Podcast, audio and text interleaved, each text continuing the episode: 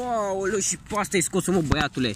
Auzi, dacă tot am prins puțin, să știi că ai dat click pe interviu cu Radu Restivan, da? Despre marketing sportiv. Ce? Cine, cine e Radu Restivan? Bă, te-am lovit tare, mă, să nu, nu mai dau mă așa tare dacă știam. Radu Restivan este fondatorul de Sports Architects, da, agenție de marketing sportiv, adică tu, că te vă portar bun așa, te duci la el și el are grijă de imaginea ta, participi la cele mai bune evenimente, îți găsește sponsori, practic să ai o idee în spate, știi? Și așa poate te vedești pe tine Real Madrid. În rest, dacă nu știi ce e la marketing sportiv, păi ori asculti interviul ăsta în continuare, 30 de minute până la urmă, nu îți cer prea multe totuși, sau asculti podcasturile lui. Tu unde asculti muzică? Da, exact acolo sunt și podcasturile lui. Marketing sportiv cu Radu Restivan. Bine, hai, te salut, da? Ne vedem în 30 de minute, da? Să nu ți gol, să nu ți gol, să nu ți gol.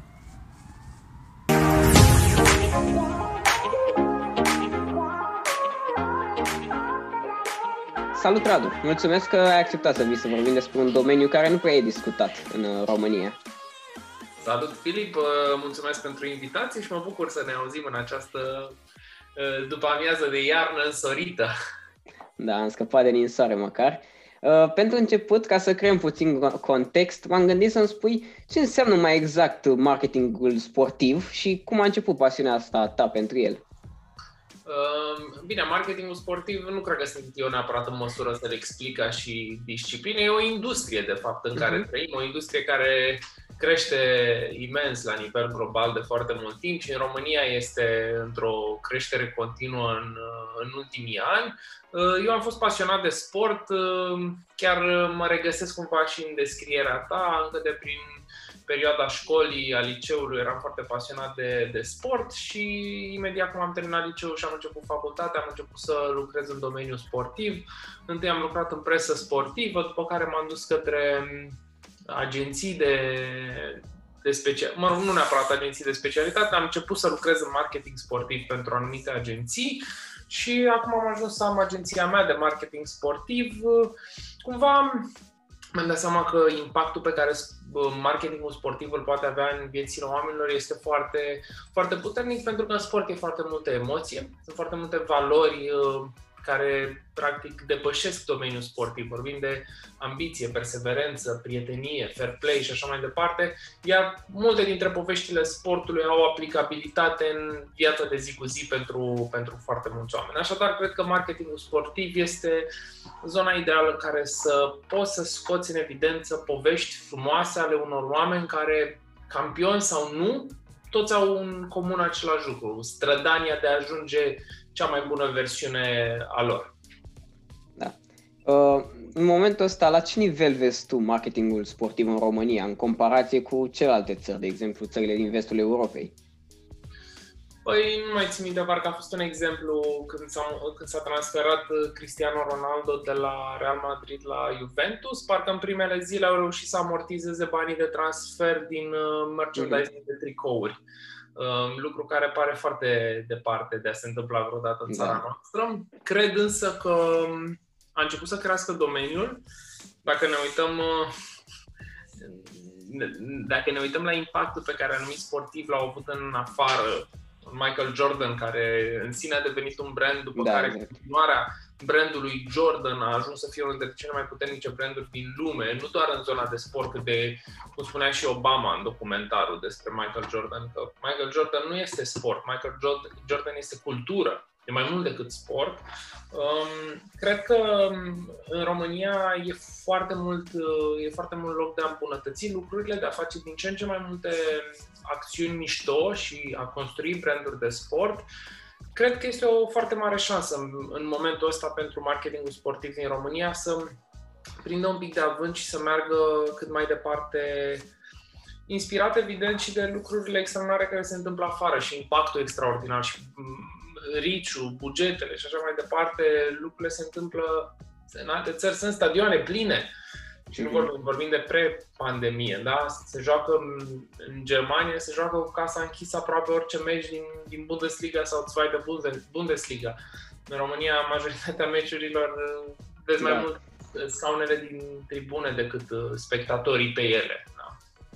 Da. da, asta este o problemă, mai ales, nu știu, poate să vedem suporter la meciuri astea, Steaua, Dinamo, PSSB, genul ăsta, adică la derbiuri, doar atunci, pentru că în rest dacă mergem la echipe care nu sunt cu mulți suporteri, mai e greu. Am avut o surpriză, am mers o dată la un meci al lui Sepsi, Sfântul Gheorghe. Bine, și un stadion mai mic, da?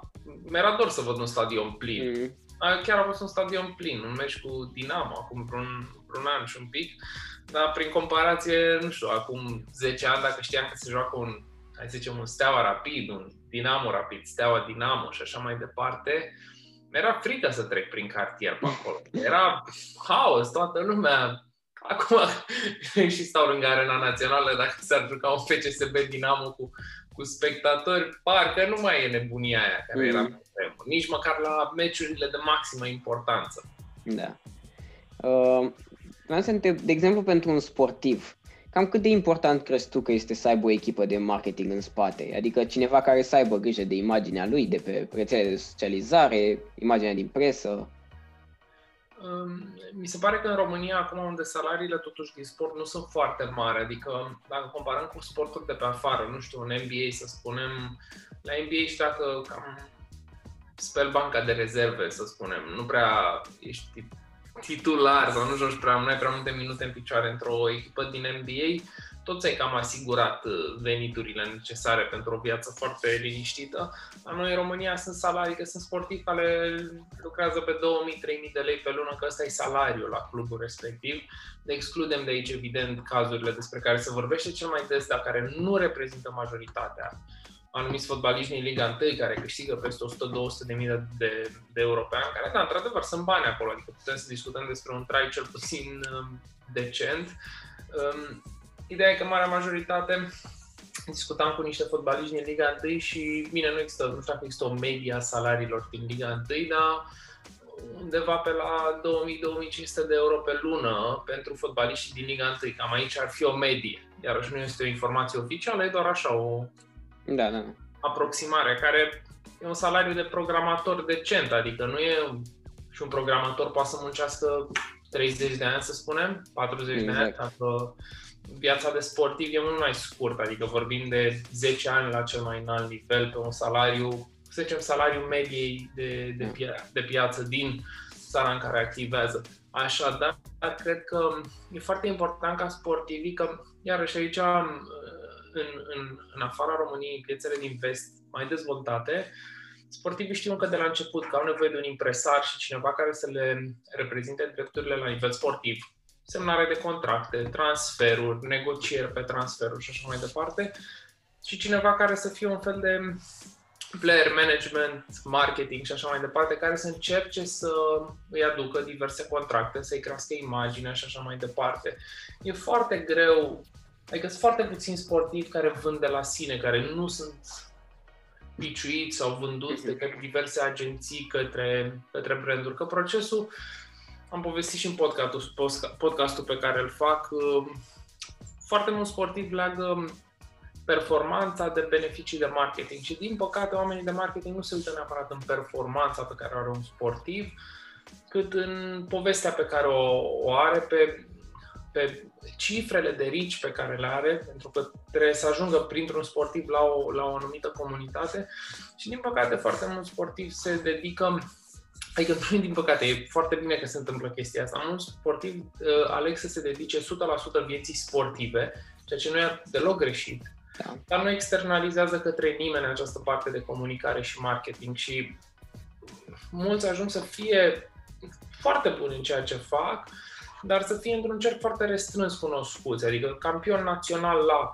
X, da, dar da. știu cam, nu știu, știu cluburile din industria respectivă, știu sportivii și știu familiile, dar nu prea iese mesajul de acolo pentru că oamenii se gândesc cam la același lucru, la a face performanță, ceea ce, repet, nu este greșit. Doar că... Eh, nu și totul, da. Da, când se scalează un business, trebuie să începi să dai lucruri... Na, să zicem că începi un business singur și vrei să-l crești trebuie să dai task și altora, să le dai și altora să ocupe de lucruri, că la un moment dat, dacă vrei să crești, nu poți să le faci pe toate singur. Și să accepti că unii le vor face mai bine, alții mai prost. Important este să delegi lucruri și cred că acum, la nivel de sportiv, ar fi important să încer- încerce să se apropie de oameni care au experiență în zona asta și să ceară ajutorul, dar majoritatea nu prea o fac. Mm-hmm. Da, până la urmă și cu salariile astea mici, e bine să investești în marketing pentru că până la urmă asta face. O, marketingul scoate alți bani din, și ai putea face mai mulți bani și cu, salar, cu un salariu mai mic ca sportiv sau un salariu. Banii primiți ca sportiv. Deci și eu aș vedea logic să investești și în marketing ca în sportiv și să nu te bazezi doar pe performanță. Pentru că, cum ai spus și tu, nu este tot uh, performanța. Da, este și nici premiile, de exemplu. Adică, dacă ne uităm în totdeauna dau exemplu cu cele mai bine plătite sporturi din țara respectivă și în România e fotbalul, da? Dacă ne uităm la primele care se ofereau în mod oficial pentru câștigarea, nu în mod oficial, ce oferea LPF-ul pentru câștigarea campionatului sau sunt niște premii, da? Uh-huh. Deci se compară cu ce bani venea Gigi pe cali și spunea, bă băieți, dacă câștigați, aveți 20.000 fiecare. Adică sunt mult mai mhm. puțin bani decât un un individ care, și nu mă refer la Gigi Becali aici, sau sunt și sunt mulți bani negri care se întâmplă, dar deseori banii din competiții sunt foarte puțini.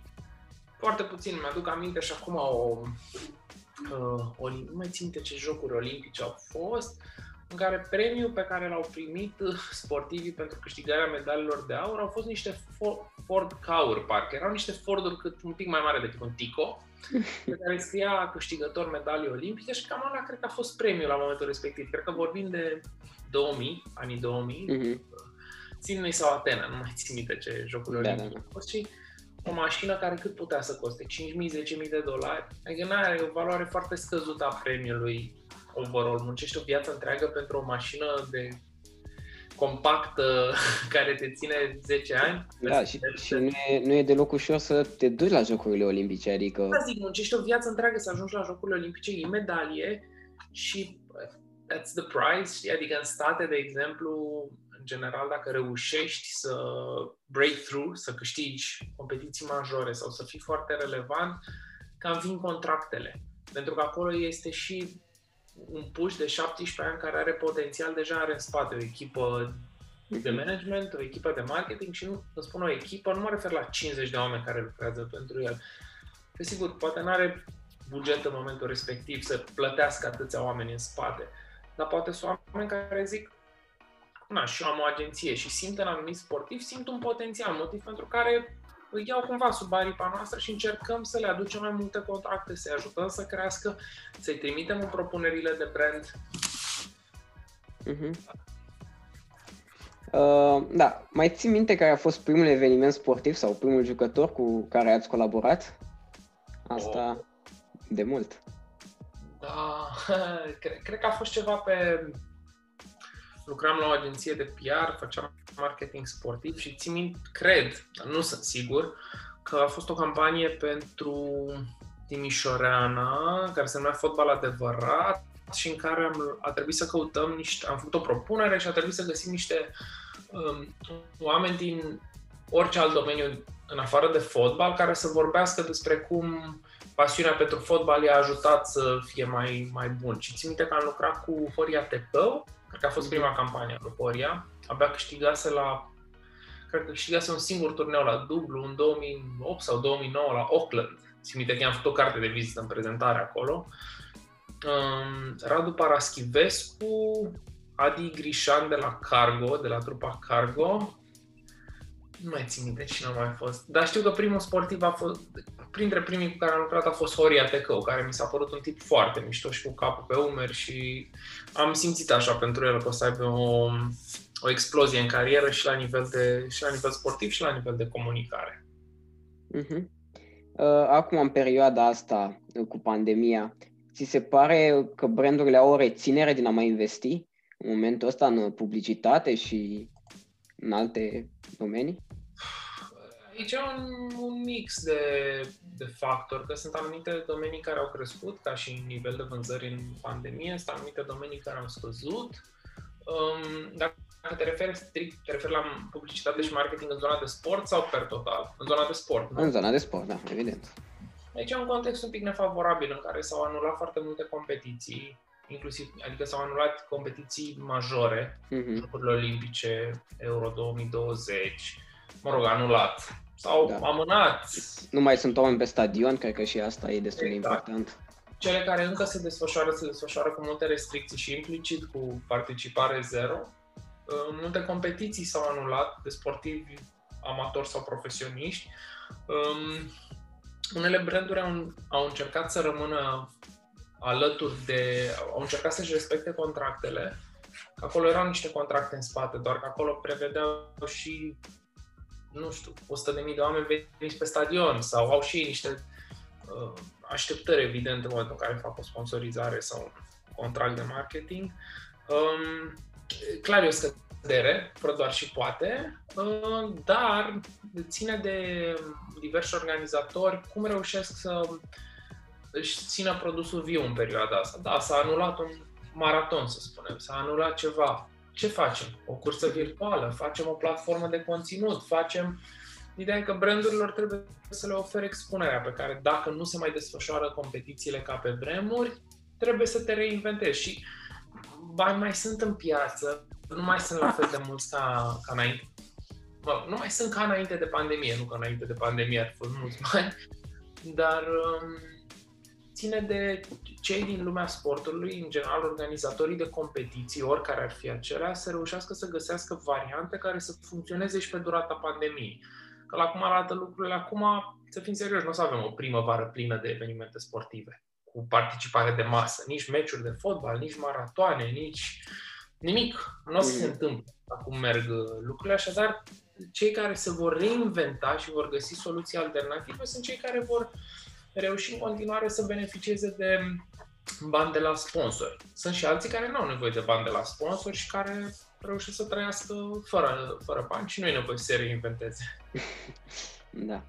Uh, de ce crezi că anumite cluburi din România nu consideră marketingul sportiv ceva important și preferă să aloce buget uh, pe altceva, din bugetul lor pe altceva? E, marketingul e, e un business în cele din urmă, pentru că în momentul în care faci o acțiune de marketing pentru clubul tău, să spunem, trebuie să ai în vedere banii investiți și banii pe care îi poți obține. E exact ca și un, să zicem că e un startup, da? În mhm. care tu ai disponibil 10.000 de euro, în care vrei să intri într-o afacere, orice afacere, poate fi o afacere cu firme de curățenie, orice să spunem, da? Intri cu 10.000 de euro și trebuie să-ți faci un plan. Băi, aș vrea să-mi recuperez cei 10.000 de euro în atâta timp și în următorii trei ani să obțin profitul ăsta. It's a basic business plan, nu sunt eu vreun mare om de business, dar e destul de simplu. Intri cu ceva și vrei să ieși cu altceva, uh-huh. muncind pentru a obține uh, lucrurile respective. Mi se pare în momentul ăsta problema, era o musculiță aici, mi se pare uh, că oamenii nu văd perspectiva de business. Da, pot să produci chestii legate de marketing sportiv, fie că e merchandising pentru echipa ta, fie că sunt abonamente în care să le oferă oamenilor experiențe speciale, fie că inclusiv marketing e să te să iei un match la care îți vin 1000 de spectatori. Hai să facem, mie îmi place să dau exemplu. Hai să zicem că e un club care are o medie de 1000 de spectatori pe match. E mult, e puțin, nici nu contează. Aia 1000 de spectatori dau 20 de lei pe bilet un preț decent pentru România. Mm-hmm. Da? Da. vorbim de uh, 1000 ori 20.000 de lei din bilete. Asta înseamnă 4.000 de euro. Am 4.000 de euro. 4 ori 5, 20. Da. E nimic, da? Nu se justifică, e groaznic de puțin, da?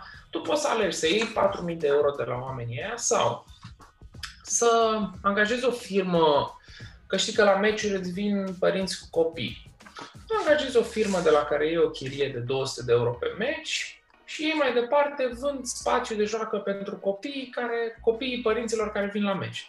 Aia vând de 500 de euro către părinții care au venit la meci. Părinții își dau copiilor la spațiu de joacă de lângă stadion, arenă, whatever, timp de două ore și copiii stau acolo, au activități și așa mai departe. Clubul primește 200 de euro înapoi și în loc să facă 4.000 de euro, au făcut 4.200 de euro. Asta e marketing. Și a stat, a găsit un furnizor de spații de joacă, a semnat un contract cadru și a zis noi avem 20 de meciuri pe sezon acasă. În astea 20 de meciuri pe sezon, tu vii și îți faci spațiu de joacă pentru copii, ne plătești taxa asta de 200 de euro pe meci, indiferent dacă tu vin sau nu pachete.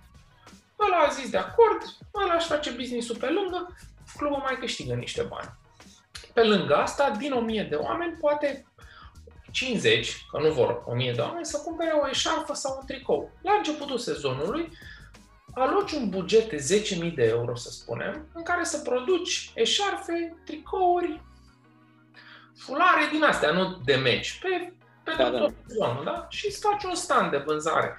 Tu le produci cu 10.000 de euro și le vinzi cu, hai să zicem, un, un, le produci cu 10.000, le vinzi cu 30.000. Dar nu o să le vinzi pe toate, da? Tu dacă le vinzi pe toate, ai obține 30.000 de euro. Un, un, un profit de 20.000 da. de euro, da? Mă rog, ai și alte costuri acolo, dar o dau cât de simplist se poate. Deci încă tu vinzi jumate din ce ai produs, da? Deci tu ai cheltuit 10.000 și vinzi 15.000. Ți-au rămas 5.000 și mai ai marfă pe care tu ai, ai estimat-o la 15.000. În ultimele meciuri din sezon o dai la jumătate de preț și în loc să o vinzi cu 15.000, o vinzi cu 7.500. La final ai vândut de 22.500 15.000 cu 7.500 și ai scăpat de toată marfa. Luând în calcul cei 4.000 de euro pe fiecare meci, plus 22.500 de împărțit la 20, e un profit de 1.000 de euro pe meci, plus încă 200 de euro de la spațiu de joacă pentru, nu știu, pentru copii. Mai gândești două, trei chestii și în momentul ăsta îți dai seama că ți-ai crescut cu 50% încasările pe meci. Asta e marketing sportiv. Chestii simple prin care să le oferi oamenilor o experiență cât mai plăcută în jurul fenomenului. Și evident să le iei banii pentru chestia asta.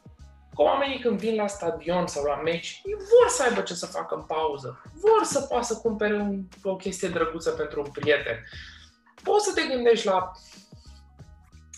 nu știu, dacă spunem că e clubul X, dragoste cu clubul X de Valentine's Day și le vinzi niște pachete speciale suporterilor de Valentine's Day în care vei găsi, dacă îți cumperi baghet, biletul special, vei primi o mhm. inimioară de ciocolată cu signa echipei tale și o duci acasă iubitei și spui, uite, te iubesc la fel de mult ca pe Poli Timișoara. este despre a investi în chestii, că toate lucrurile astea, să găsești un furnizor de spații de joacă pentru copii, să produci, e greu să produci niște tricouri, că nu e un telefon, vreau 100 de tricouri. Și cineva îți spune, ți le fac.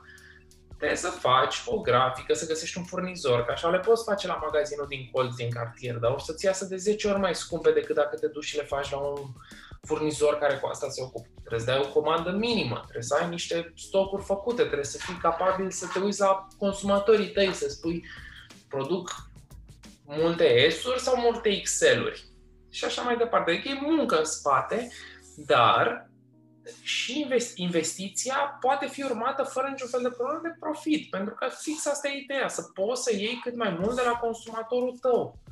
Uh-huh. Sper că a fost, știu că am explicat mai amplu așa, dar nu, da, deja ai dat niște idei bune de afacere, posibil să, să facă cineva asta. Da, să știi că nu prea le face lumea, că nu vor să facă treaba din spate și ăsta e motivul pentru care nu se întâmplă lucruri la noi, că pe hârtie sună bine, până, până trebuie să le faci cu adevărat. Toți vor bani de la sponsor, până trebuie să vină să-i ofere sponsorului ceva ce sponsorul uh-huh. are mhm. nevoie. Uh-huh. Adică e foarte uh, unidirecțională Uh, discuția. Eu, ca entitate sportivă, am nevoie de bani. Tot zic asta. Și e de înțeles. Păi bun, și ce ofer brandului respectiv? Aici e ce ofer brandului? Tu îi oferi același lucru și lui Coca-Cola, și lui Vodafone, și lui Carrefour? Că nevoile lor sunt foarte diferite. Da. Mi se pare problematică situația când cluburile, adică de exemplu patronul zice lasă că nu bag așa mulți, în mar- mulți bani în marketing, că mă pricep eu, fac eu ceva, mai am pe cineva aici și nu, nu preferă să dea mai mulți bani, să angajeze pe cineva care se pricepe în chestia asta și o lasă așa, că hai că fac eu. Nu? E ca și cum ți-ai face instalația electrică singur. Da, da, da. Eu nu aș face, nu Se pricepe, mai, mai am un unchi, el chem, știe și el puțin cu publicitatea, se uită mult la televizor. Uh, da, o ultimă întrebare. Ce trebuie să facă o persoană de vârsta mea, de exemplu, 17-18 ani, pentru a se orienta spre acest domeniu în viitor? Există o facultate, un, niște cursuri? Uh... Um, singurele cursuri care se întâmplă în România, cât, cât, cât am făcut, eu sunt născut în 87 și când am făcut eu facultatea, am făcut-o la comunicare și relații publice, dar nicio legătură cu sport. Da, da, da. Um, Cristi Gheorghe face o chestie care se numește Sports Business Academy, care e o inițiativă foarte mișto de urmărit și de mers la cursuri, mă rog, acum nu se desfășoară tot online, că salut pandemie, în care vin oameni din uh, diverse zone ale sportului, vorbesc cu cei interesați. Uh, Sports Business Academy. E, există ceva în momentul ăsta, până acum nu exista nimic. Uh, bine, există de ceva ani, dar acum a ajuns pe, să și, cum să zic, a ajuns să să producă. E mult mai structurat Ah, și mhm. mai... Da, e, e mișto, e mișto ce face Cristi.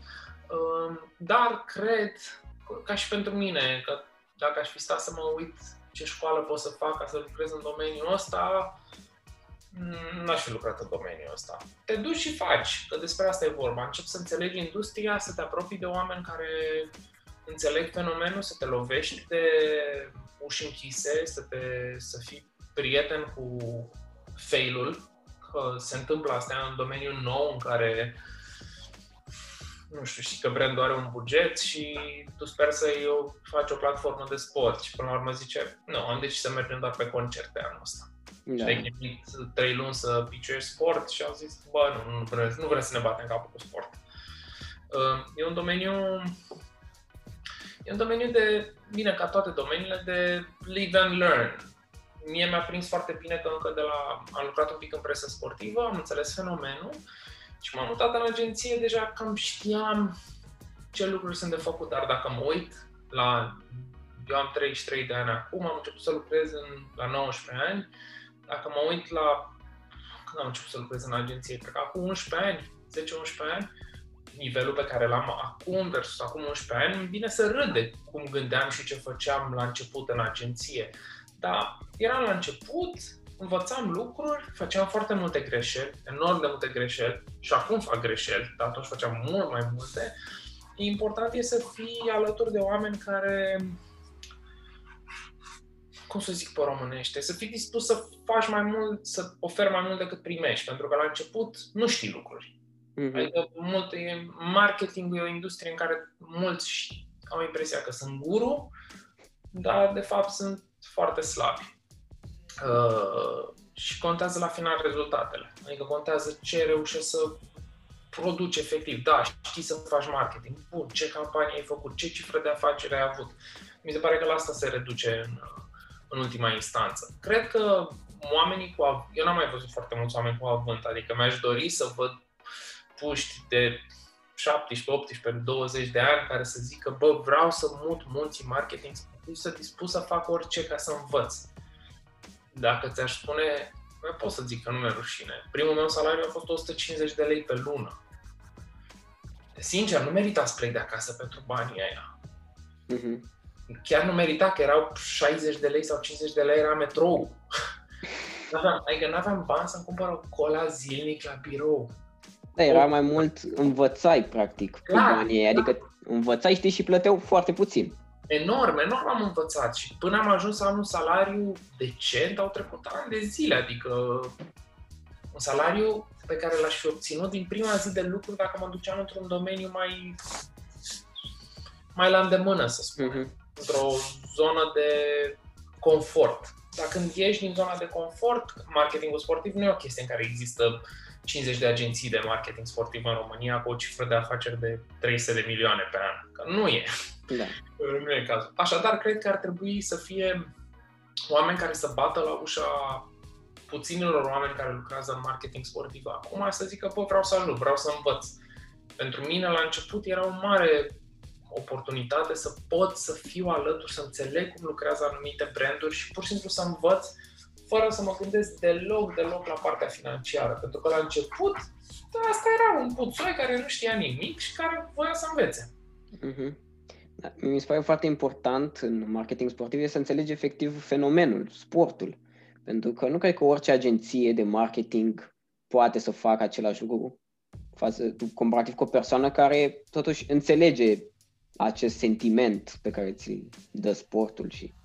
În, în, în calitate de consumator, întotdeauna îți dai seama dacă o campanie e făcută de o agenție specializată sau de o agenție generalistă care a făcut și o campanie de sport. Eu Da, fac da, da. diferență, se văd, eu îmi dau seama acum de la o poștă dacă campania este făcută de o agenție care nu are om de sport. Pentru că sunt, plecând de la insight, la execuție și așa mai departe, se vede unde este se vede unde este expertiza de sport și cât de mult contează să, să o ai. Pentru că în momentul în care faci orice execuție de, de marketing, fie că e un spot, fie că e o platformă de comunicare, fie că e o, nu știu, comunicare digitală, un OH, un out of, uh, orice out of home advertising, uh, absolut orice faci, se vede dacă are acel fir roșu pe care spune, bă, oamenii ăștia au înțeles sau nu au înțeles sportul respectiv. Și cu asta cred că e suficient spus, pentru că e plin de campanii de sport care n-au nicio legătură cu sportul. Adică Sportul, da. un, un iubitor. Nu aș vrea să dau exemple, că mi se pare incorrect. Dar sunt, uite, tu ca iubitor de fotbal, sunt convins că ai campanii de fotbal pe care le vezi și spui, da frate, asta e pe sufletul meu, ăsta vorbește aceeași limbă cu mine, brandul ăsta mă înțelege și sunt convins că vezi și campanii pe fotbal în care spui, ce e mizeria asta? Că nu are nicio legătură cu iubirea mea pentru fotbal, știi? Și rolul unei agenții, de fapt, este să uh, se ducă în inima, în gândirea consumatorului și să vadă cum gândește omul respectiv și ce mesaj îi poate transmite astfel, astfel încât brandul să fie relevant pentru consumator. Na, uite, de exemplu, dacă te va targeta pe tine vreodată un brand de pariuri, e fundamental greșit prin mesajul lor. Înseamnă că n-au înțeles, că trebuie să ai minim 18 ani. știi? Exact, exact. E, În momentul ăsta e, e a missed shot, știi? Da, da, da. Da. Uh, înainte să încheiem această discuție, aș vrea să vorbim puțin despre filmul pe care l-ai lansat recent, la cota 10.000 se numește. Nu este un film despre marketing sportiv, dar este despre sport. Mai exact este un documentar despre alergarea montană. Uh, așa că o să spunem ce putem vedea în acest documentar, pe lângă peisajele cu adevărat frumoase și unde îl putem vedea, pe ce site sau... Uh, La cota 10.000 e un vis pe care l-am avut uh, de anul trecut. Mi-am dorit să fac un film adevărat. Uh, Film, film, da, de apare pe IMDB și poate primește Mhm. laudă la festivaluri. Um, E, o- e, este practic uh, pentru prima oară când se ecranizează povestea alergării montane din România. Trail running, uh, alergare montană, cum vrea fiecare să-i spună, ideea de a alerga pe munți, de a fi întotdeauna acolo pe creastă. Sunt o grămadă de competiții și de oameni care fac chestia asta. E o, o mișcare care a prins foarte mare avânt în România și din punctul meu de vedere este un sport care îți permite, orice sport este bun, absolut orice sport este bun, doar că în momentul ăla în care ești pe munte și prinzi un răsărit, un apus sau pur și simplu ești pe creastă și te uiți în stânga și în dreapta și spui, Doamne, cât de frumos este, nu-l regăsești în foarte multe alte sporturi. Cred că e îmbinarea asta dintre alergarea montană și România, care se vede pur și simplu extraordinar uh, de pe creste, de pe vârful muntelui. Um, Am spus povestea asta prin ochii unor uh, alergători amatori și profesioniști. Uh, Filmul a fost tras în plină pandemie în luna august, într-o expediție de forță prin munții Retezat, Făgăraș, Bucegi, Ciucaș și Ceahlău, după care a stat cam două luni jumate în postproducție. Uh, Aș vrea să mulțumesc întregii echipe care s-au ocupat de proiect, uh, regizor, uh, cameramani, uh, muzici, toată lumea. Detaliile sunt pe site-ul nostru pe 3 ca să nu stau să prezint acum credite jumătate de oră. Um, Documentarul e momentan în circuitul festivalier, adică nu avem voie să-l punem public nicăieri. Este un trailer pe site-ul nostru pe 3 Momentan a fost, uh, până acum a fost premiat uh, pentru, a primit premii pentru producție românească la Transilvania Mountain Festival și în perioada următoare acum lucrăm la traducerea în engleză, subtitrare, care e mult mai greu de făcut decât credeam. Da, așa am văzut și eu la primul film, că multe lucruri sunt mult mai grele decât par. Um, Vom mai merge la câteva festivaluri internaționale cu el, iar regula festivalurilor de film este să nu fie publicat pe YouTube sau orice alt Da, canal da. liber, YouTube, Facebook, pentru a putea fi eligibil. Așadar, momentan el va putea fi văzut doar pe site-urile festivalurilor cu un acces special dacă se va califica. Pe durata Transilvania Mountain Festival, două săptămâni, s-a putut vedea pe site-ul festivalului prin cumpărarea unui abonament al festivalului de film. El cel mai probabil va fi disponibil pentru publicul larg românește pe YouTube, probabil în a doua parte a lui 2021, după ce vom reuși să bifăm câteva festivaluri internaționale la care ne dorim să mergem, sperăm să fim selectați și, de ce nu, premiați. E foarte bine, o să vină și vara, atunci poate o să iasă cineva la, la o alergare după ce să vadă filmul. Uh, da, cam atâta. Sperăm că au fost utile aceste informații despre marketing sportiv, pentru că nu prea, nu prea există așa ceva uh, în România în special. Uh, mulțumesc mult, Radu. Mulțumesc și eu, Filip, felicitări pentru ce faci și keep up the good work, că um, de la o vârstă, știu că sunt amuzant pentru tine, dar de la o vârstă fragedă se, uh, cumva se creionează adevăratele pasiuni și e foarte important să le, să le urmărești. Apreciez mult că m-ai căutat și că te-ai ținut de capul meu, că știu, e o perioadă mai grea și răspund mai greu, dar uh, asta înseamnă să vrei să faci chestii, să te ții de oameni, să-i bați la cap, ce dorești. Da. Și sper că și în, o să am avut o pauză la podcast din cauza faptului că am muncit foarte mult, dar uh, marketing sportiv cu Restivan va continua în viitorul apropiat pe Spotify, pe unde mai e, pe Păi, Asta a fost și problema când am îndrăgostit de podcastul tău, știi, ascultând toate episoadele și efectiv chiar mi-am dorit să vii aici, să să te invit. De-aia m-am și ținut așa. Să vii aici, tu în sufrageria ta, eu în această întâlnire virtuală. Exact. Da. Bine, mulțumesc frumos și ne auzim cât de curând posibil. Kiki. Salut!